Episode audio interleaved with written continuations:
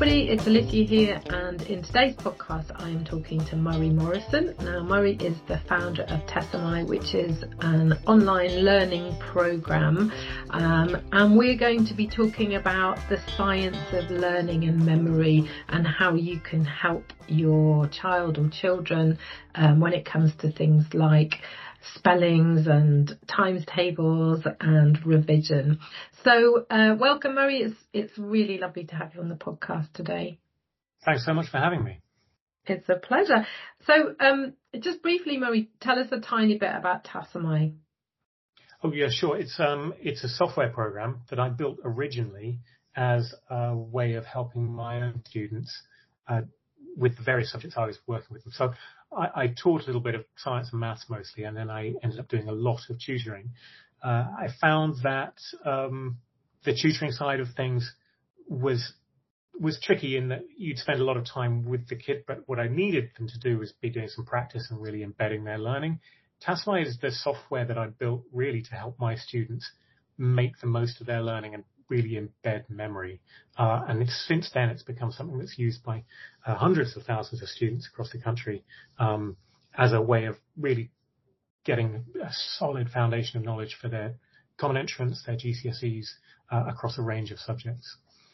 Okay, amazing. And um, so I know that you talk about this idea of a pile of sand. Oh. When it comes to memory, and I thought, well, that's a really great place for us to start. Tell us, tell us a little bit more. Right. Well, I might be misquoting this, and it's not my, um, it's not my analogy, but it's it's one that I heard somebody talking about, and then the image stuck, even if the exact wording hasn't. So forgive me if I get this slightly wrong, but it was a nice visualization of, as a way of describing essentially how memory works. So if you imagine you're at the beach and you've uh, you've built a great big mountain of, of quite dry sand on the beach. Um, that is sort of, that's representing your brain, this pile of sand. And then you take a bucket full of seawater. That's going to represent a bit of knowledge. If you pour the water on top of the pile of sand, what you'll notice is a little bit of it soaks in, but an awful lot of it sort of runs off the side. Um, and so that's the kind of idea that, you know, the first time you learn something, not an awful lot of it sinks in. A lot of it kind of just sort of runs off the side. Um, each time you fill a bucket with water and pour it over the top, what you'll notice about that pile of sand is that you start to see the water st- beginning to follow certain paths.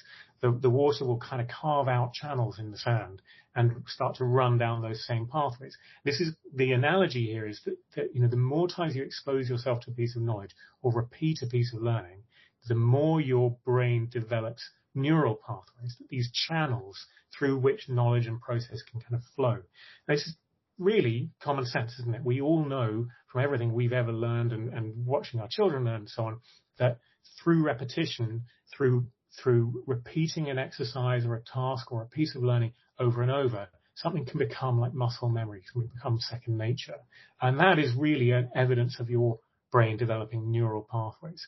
Everything we try and do in education really is about trying to optimize that process to help your child develop really good neural pathways so that their learning can become increasingly effortless. Okay, so where in that process, where where do you start? Well, uh, the fundamental thing, and then this is a you know a fundamental thing, I guess, in across all of cognitive science really, is the idea of feedback and repetition. Um, and more practically, I suppose, uh, the idea of good practice. Everyone knows that expression about what does practice make, but I think everyone knows it wrong. A lot of people say practice makes perfect, which is um, dangerous as a, as a, as an idea. Practice makes permanent. And what I mean by that is if you're practicing things well or practicing, if you're practicing things badly, then you're going to embed bad habits. If you're practicing things well, you're going to hopefully get perfect at something. So where am I going with this? I guess what I'm trying to say is the fundamental aspect of learning and where cognitive science can really um, teach us a lot about effective learning is in developing systems of feedback and repetition. So whether you're uh, whether you're three and learning to read your first words, or seven and learning your times tables, or seventeen and learning your, your A S history, what you've got to be doing all the time is practicing that knowledge. We can talk about different kinds of practice, but getting immediate feedback of like, that was right, that was wrong, or that was not, that was good, that was not so good. So that, that learner, that child has the opportunity in the moment to know that what they did wasn't quite right, what they should do next time. And so that feedback can then inform the next time they practice. Um, so, you know, when I was working in schools and working with students, the, the method of supporting learning was the famous and hated homework. You know, write me an essay, or do this exercise, do this comprehension tonight, several hours after the lesson, which is already pretty rubbish. Um, and then hand it in the next day or three days later, and then I'll mark it, and then you'll get it back another three days later. So the feedback mechanism of traditional homework would take maybe a week. And a week later, all you're told is you got six out of ten in this comprehension. It's of no use at all to that student actually trying to learn. What I'm trying to do in my practice with my teaching and with my software is to make the feedback instantaneous and therefore many times more useful. So you, you try a thing, you get it wrong, you get the correction, you get a chance to try it again. And that, whether or not you're using Tassomai or anything else, that's an approach as parents that we can all take to try and help our children learn, whether it's with them or instructing them about how to do their own learning. I guess I'm thinking, because I'm teaching myself Spanish at the moment on a very famous app, and it's exactly what they do. So sometimes you're speaking it. So I guess that idea of how we learn, you know, sometimes it's matching things, sometimes it's It's uh, repeating things, sometimes it's typing things, but immediately you get that, yes, you got this right, no, you got that wrong, and then they test you again on it, a, you know, a couple of seconds later. So that's roughly what you're saying. Well, absolutely. And in fact, you touched on not only the point I was making, but something else that I think is really vital.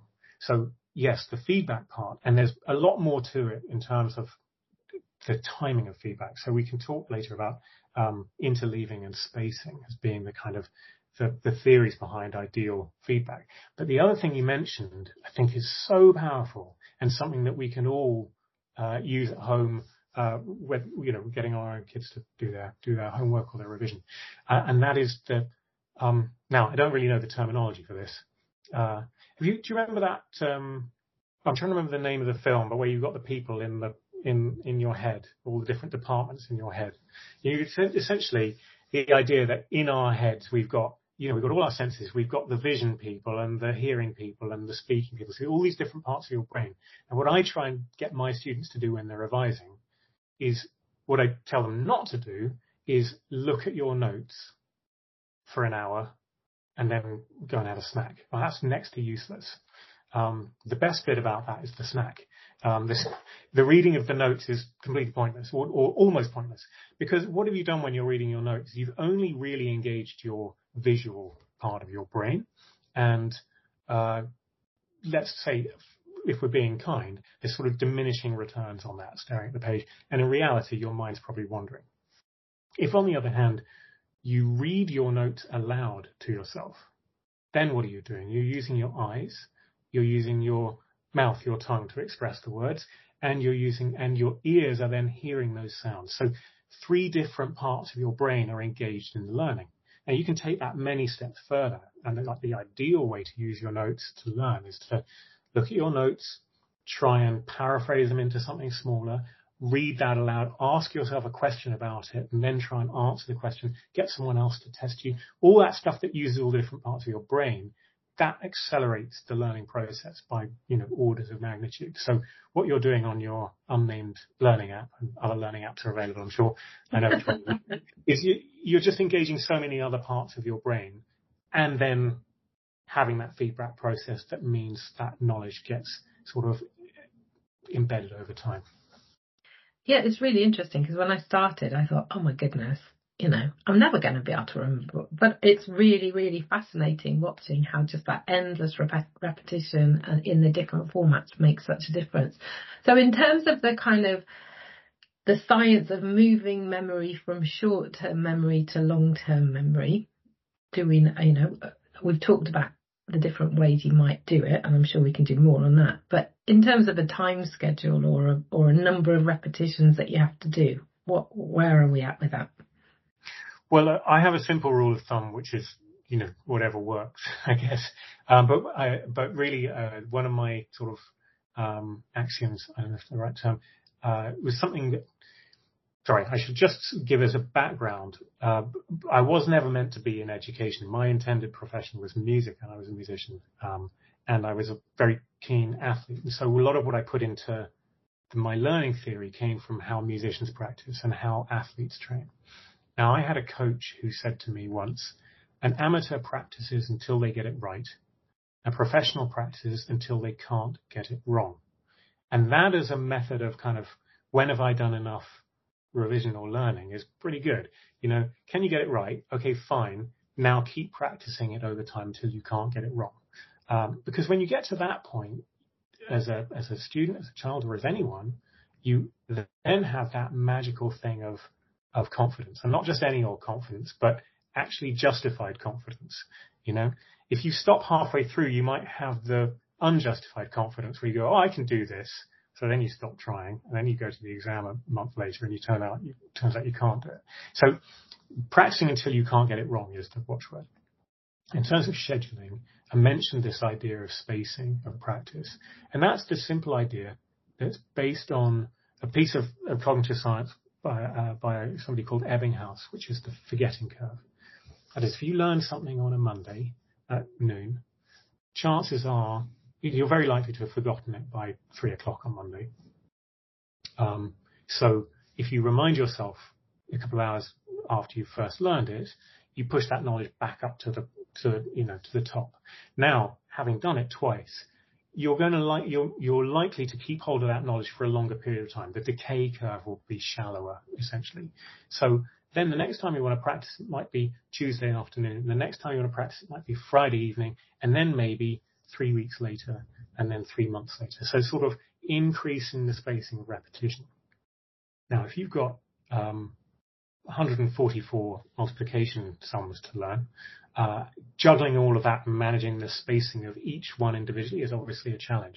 But if you say to yourself, I'm going to practice my seven times tables this week, uh, and then you practice them for three days running, then next maybe leave it for a few days and practice it at the end of the week. Next week, maybe shift your focus to the eight times table, but at the end of the week, go back to the seven times table. You see what I mean? So try and keep those things juggling. So you've got a kind of one thing in focus, and then you've got the backlog of things that you focused on previously, but just get refreshed every week so they don't kind of fall into abeyance. So that's the idea of spacing, anyway. And you, and is that interleaving as well? Interleaving is slightly different, and it is also important. So I, I think this is going to be particularly relevant to any listeners who have children who are preparing for, you know, big exams this year. So if you've got kids in year eleven, for example, um, the interleaving idea is often mistaken for spacing. The two things work hand in hand, but interleaving is the idea that knowledge is stickier if it comes in a variety pack, basically. Um, yeah, I don't know where I'm going with this. I was going to say, you know, You get. You, I've suddenly thought of a variety pack of Kellogg's cereals, and if you if you only eat Cocoa Pops, it's not enormously healthy. If you have ho- Cocoa Pops one in every eight boxes of cereal, then that's a nice treat. It's kind of a bit more special. It's a little bit like that for learning. So if you if you you know you've got eight G C S Es to revise for, um, uh, if you just did history all day, and then the next day you just did physics all day, well, you want to throw yourself out of a window at some point, probably just doing all that one thing. But um, it, it's it, the problem is also that, that it's diminishing returns again. It becomes less memorable. If you alternate topics and you sort of do, uh, I'm a big fan of Pomodoro time as an idea, twenty-five minutes of work, five minutes off.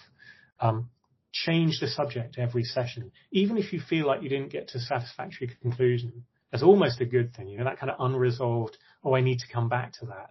It's going to, again, make it kind of stickier in your mind. Do the history for a session, then do physics for a session, then do English, then go back to history. And if you're scheduling a revision session and getting serious about it, like you might be in year eleven, to actually map it out and say, I need more history, so it's going to be slightly more frequent in the pattern. But the mixing it up of the whole thing becomes enormously valuable. Um, if you're interested in the research, by the way, if you if you Google um, an educational uh, theorist called John Dunlosky, he did a meta study of lots of other pieces of education research and kind of essentially came out with the top ten of things that have been shown to work. Now, interleaving of practice, spaced repetition, and the first thing I said was kind of uh, quizzing yourself with feedback, came out top three of the of the ten best things you can do for your practice. So uh, these three things are really, you know, crucial crucial for successful practice and learning. Well, maybe we could put that as a link um, on the website so people can go and have a look at that as well, because I'm now fascinated what the other seven are, but we probably haven't got time to go through. No. Well, I'm going to embarrass myself because I'm going to run out of steam and forget what they are further down the list. Uh, it, it's also useful because it says very specifically the things not to do, you know, the kind of things we see uh, our kids doing all the time, I'm sure, kind of like printing out your notes and highlighting them with nice coloured markers. Waste of ink, um, waste of time. There are ideas around highlighting your notes that are useful. Uh, if we've got time, I can kind of give you a short version of that. Yeah. For me, this is a key revision strategy, so we're really getting into the kind of G C S E A-level side of things. Get your syllabus, your actual um, specification of your exam printed out, the list of se- things that says the student needs to know this, this, this, this. And then you get your highlighters and use them to mark it like traffic lights. This is a red topic that I don't know. This is an orange topic that I kind of know. This is a green topic that I, I can get right, and then have an extra color like blue. But this is a topic I can't get wrong. If you've used your highlighters to strategize about your syllabus, then you can immediately see, all right, these are the red topics I need to do more frequently and the blue ones less frequently and so on. So that's a good way of highlighting the notes. But just um, just coloring in your school book is a waste of time. And Dunlosky is very adamant about that. Okay. The other thing that I remember mine doing and being told to do was like um, having a an index card. So for each topic, you've got to go through and learn it and then write the key points. What do you think of that as a an idea? Well, absolutely. It's sort of flashcards and self-quizzing is, is number one on the list. And if we're really getting into kind of exam revision, that is a fantastic way of doing it. But I go back to where I started, which is that these things are only really useful if you have immediate feedback, correction, and repetition. Um, not to just sort of plug my own software, but this is the whole point, is that actually doing this under your own steam is incredibly hard, takes a lot of skill, takes a lot of extra effort. In reality, people aren't going to do it that assiduously, um, or they're going to spend a lot of time they should have been revising, figuring out their system.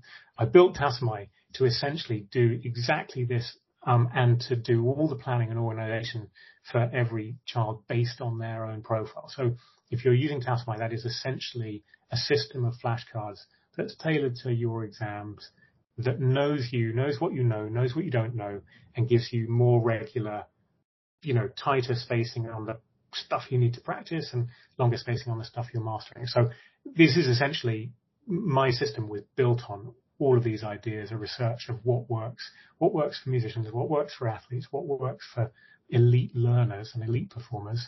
Let's codify that into a fun software game and get you going with it. So. Yeah, because I think one of the other, I mean, I wish I'd known all of this because I might have actually got some exams, but um, I think the, the other thing that we often do, isn't it, is we, we, go back to the stuff that we already feel confident about because it makes us feel more confident. So I guess there's something about our mindset as well in all of this, because if we've got that kind of fixed mindset where we just don't think we can do it and we can't and nothing's going to change, mm. we're going to keep going back to the stuff that we feel confident with rather than tackling those kind of, I think, as you said, the red topics. Well, one hundred percent. And, and you mentioned something about your language learning app and, and your feeling of fear initially moving towards confidence. And I was going to pick up on that. And thank you for bringing it up again, because it's so important. Your mindset is vital. And, you know, I can see this from a sports side of things as well. Uh, the people who have a positive mindset often end up, well, nearly always end up winning far more regularly than the people who have talent and don't have the, the, the mindset. You know, the kind of the, the confidence and the, the willingness to kind of tackle your weaker areas and work on them, and that growth mindset idea of looking for incremental gains is the thing that really marks someone out as you're going to go far. And it's not an intrinsic thing. It's something that can be learned, um, something that can be developed over time. Part of this whole philosophy of good learning practice is about developing those kind of intrinsic motivation ideas that come from regular, little and often practice with feedback that's, that, that can turn anyone from a, oh, I can't do this or I don't want to do this, into, okay, I'm getting the hang of it and I feel like this is productive, and ultimately into somebody who's like, okay, I'm, I'm, I'm owning this now. Um, it was one of my problems actually with the tutoring game versus good ed- education technology or good learning practice at home. Was I felt the great danger of just relying on tutoring was that the, the student can risk becoming something of a passenger in the process. And maybe they've gone from getting four out of ten to getting eight out of ten, but somewhere in the back of their mind, they're sort of going, well, did I do that or did the tutor do that? And the great thing about blending in some self-quizzing practice, feedback, spacing kind of work, whether it's through Tassomai or through writing your own flashcards, is when you see that improvement happening, you know, I did that. And that's the kind of thing that feeds back into this kind of motivation piece, which is so vital, not only for getting that result in the next exam, but also in terms of um, persuading a young person that they can learn, they can develop, they can improve, and they can go far in life. And so that motivation piece is probably the most important of all. Um, um, this is going to sound bonkers, but I remember trying to teach one of mine how to do the times table, and we had the the kind of, you know, two times two in one room in a sticky label, and then the, the answer in another room. And it was that kind of, you know, it was getting them moving as well, but also once they were able to put it all in order, that, that feeling of, of having conquered something. So for, for, I guess little ones, you know, it's with the older ones, they can understand why they've got to do it, even if the actual getting motivated is hard. But instilling that growth mindset into really little ones. So when you're first doing your first two times table, your first spelling test for school, what are your hot tips for that for parents? Well, it's it's it's all very similar, but obviously it has to be tonally much more gentle and playful. For what it's worth, the times tables thing, um, I've always felt, well, it's, okay, a couple of things. First of all, I would always avoid doing something like this where I say to my son, right, what's six times seven? And then he says forty-two, or he doesn't. And uh, he does, actually. He's very good. Um, but th- those two pieces of information are separate. Um, it sounds like draconian, but really you should encourage your child to say the full sentence, six sevens are forty-two. The other thing to avoid there is you say, what's six times seven? And they go, seven, fourteen, fifteen, sixteen, seventeen, eighteen, nineteen, twenty-one, and they're counting up the times table. Why did I pick sevens? So the idea of getting to your answer by doing this, the worst is five. So what's nine times five? They go five, ten, fifteen, twenty, twenty-five, thirty, thirty-five, forty, forty-five. They're counting on their fingers, and they say forty-five. But they've completely lost the context, which is the fact you need them to know is five nines are forty-five. So that counting up bit isn't great. Uh, great as a bit of scaffolding, as a leg up, but at the end, get them to say nine fives are forty-five, and then the other way around, five nines are forty-five, and then get them to say it again an hour later, and a day later, and a week later, and again back to that idea, so that what's embedded is the whole sentence. In Tassomai, lots of our questions are written in a kind of complete the sentence form or fill in the blanks form, because really what we're trying to do is brainwash you with the entire fact, rather than ask you a question and get you to say the answer. So the same can go for spellings, I think. And again, this idea of speaking it aloud, looking at it and then turning it over and then writing it down, um, having you spell it to your child and have them write it down so that they're using their ears, their eyes, their tongue, their hands, all the different sort of cognitive centers of the brain to process that bit of information, so that somewhere along the line it's going to grip on somewhere. Um, so lots of games like that. The other thing I was going to say briefly about times tables is uh, very few people really understand what numbers are and can see them. you know, the number nine is a squiggly symbol that represents a quantity. It's quite a weird thing when you start thinking about it. But if you start to think about nine as a shape and think about a grid of three by three boxes, like a little segment of Sudoku grid or something, you know, if that's what nine looks like to you, then of course implicitly you understand that it's three times three. Um, think about, you know, you get half a dozen eggs. Before you throw the box away, keep that bottom half of the egg box, or write with a Sharpie on your eggs, one, two, three, four, five, six, so that your child can see that two rows of three is six, or three columns of two is six. So trying to visualize numbers as arrays, uh, to use a sort of spreadsheety term, the idea that numbers can be shapes, uh, and so on. You can do loads with this. I could go on for hours about what you can do to manipulate those shapes to see how multiplication and division works, but it's it becomes exciting, it becomes accessible, and then suddenly times table aren't a thing to be feared, because ultimately at the end of the day you have to learn your times tables at least up to ten off by heart, otherwise you've got no foundation for anything else. So anything you can do to get that embedded is going to be is going to pay dividends. John, I've just realised that I see numbers as dice, you know, like the faces of a dice. And I guess that yes. probably comes from playing an awful lot of board games when we were little. Yes, I, I, I'm the same. And, and actually, when we had to do homeschooling, uh, the first thing I did, you know, in lockdown, was went on Amazon and bought uh, sort of sixty dice. I think it was uh, a box where you got five of a kind in each colour. So I had, you know, twelve different colours of five sets of dice. And the great thing about that is you can use them as blocks and visualize all these different multiplications, four by seven, just get, oh, count them up, twenty-eight dice. But you can go one step further, which is to use the dots on them as well. So you can sort of have uh, five sixes and then count the dots to see what it's like. So you can do loads of things with dice. They're an amazing tool for learning arithmetic, actually. And you can have a lot of fun with it. And later you can use them for probability. You can use them for radioactive decay and physics. Dice are amazing. I love them. Well, there you go. Maybe I yeah. was educated after all. So um, I guess um, routine has to come into this, doesn't it? Absolutely. And, and if, it, if routine can be built in with these ideas again of uh, feedback and of around motivations, so we, I mentioned sort of extrinsic motivation, but generally you've got to start with, no, I mentioned intrinsic motivation, but generally you've got to start with extrinsic. So you as a parent need to like apply some motivation somewhere along the lines, which is hopefully much more about rewarding the right kind of outcomes than like punishing the bad ones. But, you know, a little bit of gentle negative feedback too, like, no, that wasn't quite right, that wasn't so good.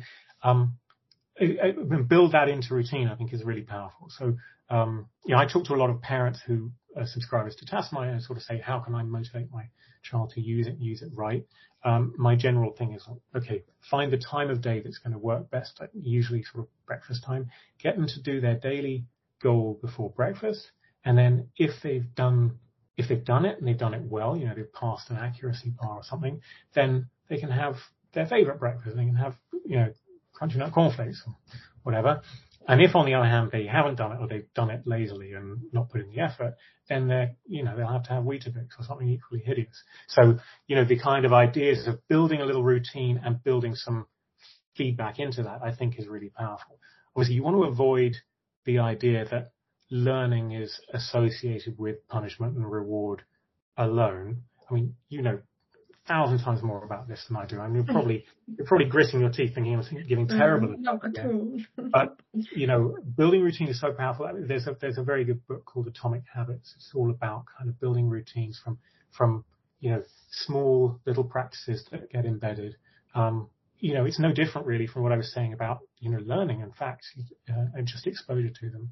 Um, yeah. And so routine can be massively powerful and, uh, and really worth trying to build into, build into things. If you've got older children as well, it's worth looking uh, at, um, I'm a big fan of this idea called SMART Goals. It comes from sports psychology, but it's equally applicable to, to learning and, and other things, you know, talking with your teenager about What, what are we going to try and achieve in the next month with regard to your learning or your revision or anything else? Let's agree on a sort of discrete set of goals that is SMART, by which it means specific and measurable and achievable and all that stuff, and time-based. So, you know, look, look up SMART Goals, if you if you haven't heard of it before, and then use that as a kind of a template for building a routine where your child can then have much more responsibility over it, and you can be there to kind of give the feedback with them, have a review at the end of the month and go, well, how do we do against those goals? And let's talk about the next set of goals. It sounds awfully managerial.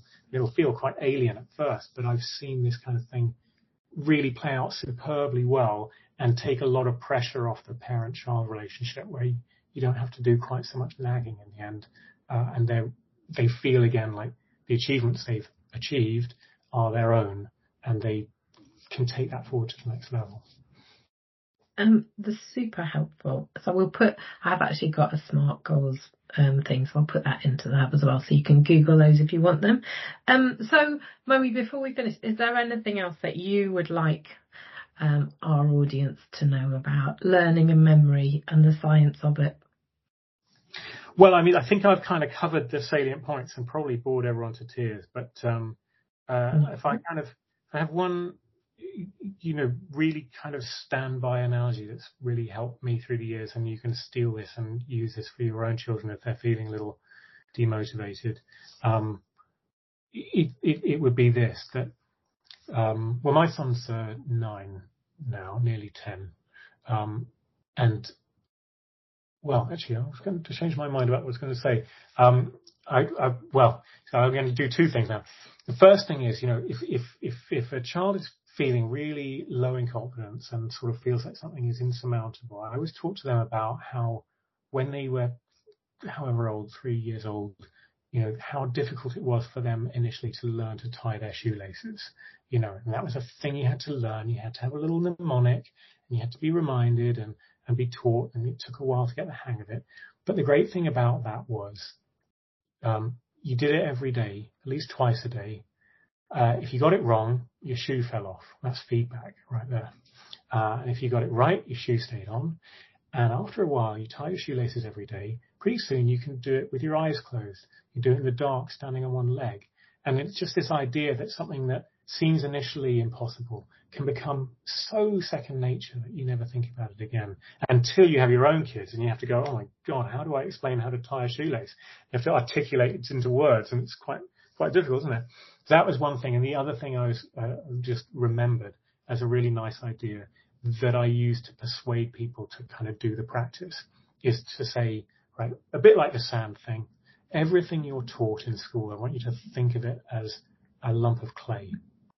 You know, given this lump of clay, it's kind of brick shaped, and you're putting it on the ground, and everything you're taught, this next lump of clay is going to go on top, and you're going to build this wall out of lumps of clay. If you You know, the danger is the wall's only going to get a certain height before it starts to collapse under its own weight. If, on the other hand, each piece of knowledge you're given, that lump of clay, you put it in the oven and you fire it, turn it into a hard brick, then you can build your tower a hundred times taller and it'll be stable. So the knowledge is the lump of clay.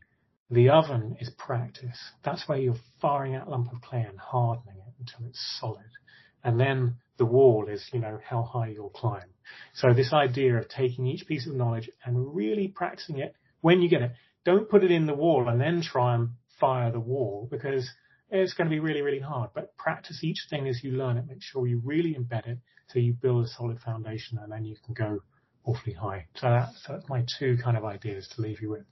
Oh, I completely love that. And I suppose when you're, I wonder, one last question for you. In your, um, in your software, do you use this idea of streaks? Because I'm now on my twenty-nine day streak and feeling like I really don't want to miss my practice tonight because I don't want to lose my streak. And it, and it is clever. Do you? Do you... I, I, we do, and um, we, we're a little bit more gentle with them, particularly because Tassomai is a kind of a homework, and so a lot of it in some schools, so a lot of it's kind of, we can't be too pun. If the home, if the school says you've got to do it four times a week, we can't then punish people for not doing it seven times a week. But we do something like it. I was just thinking about what's my streak on Wordle at the moment. It's sort of, I'm on about one hundred fifty. But one hundred fifty days ago, I just forgot to do it. And I remembered at like one minute past midnight. It was the worst thing. Um, so, yes, we do slightly. What we do in our program is we all this stuff around organizing your learning or revision is awfully hard, and the people least qualified to do it are teenagers, right? Um, at least none of the teenagers I know are brilliantly organized.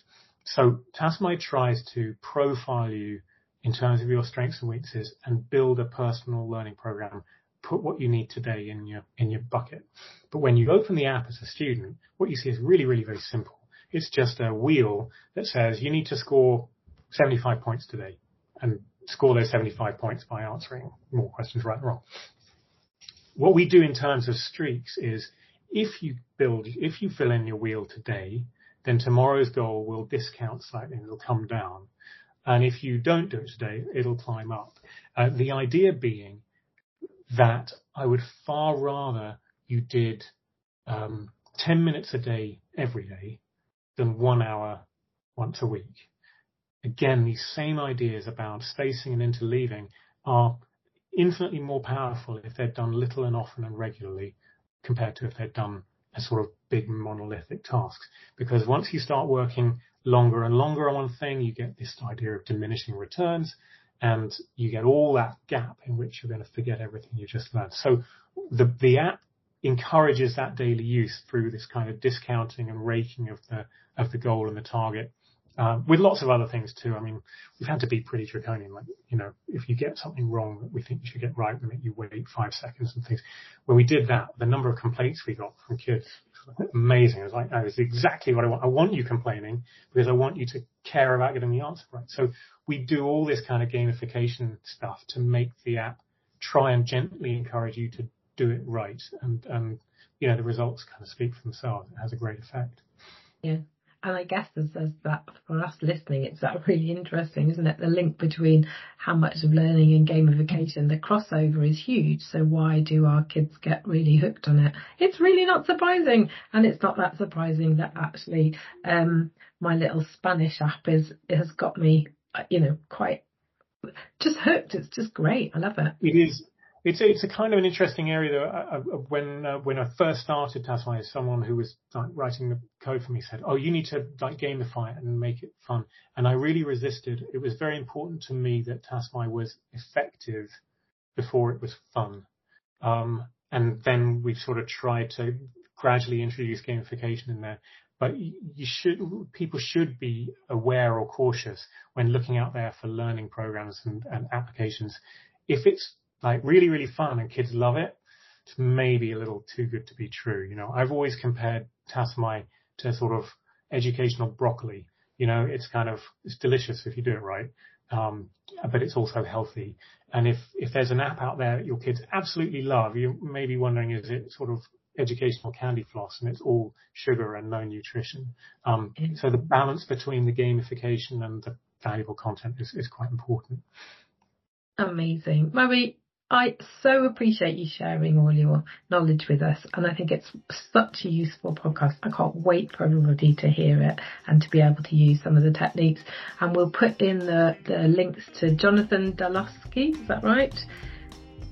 Dunlosky, um, I'll, I'll send you a link to a nice article, yeah. Fantastic. And I will. You can also go to the SMART Goals in there.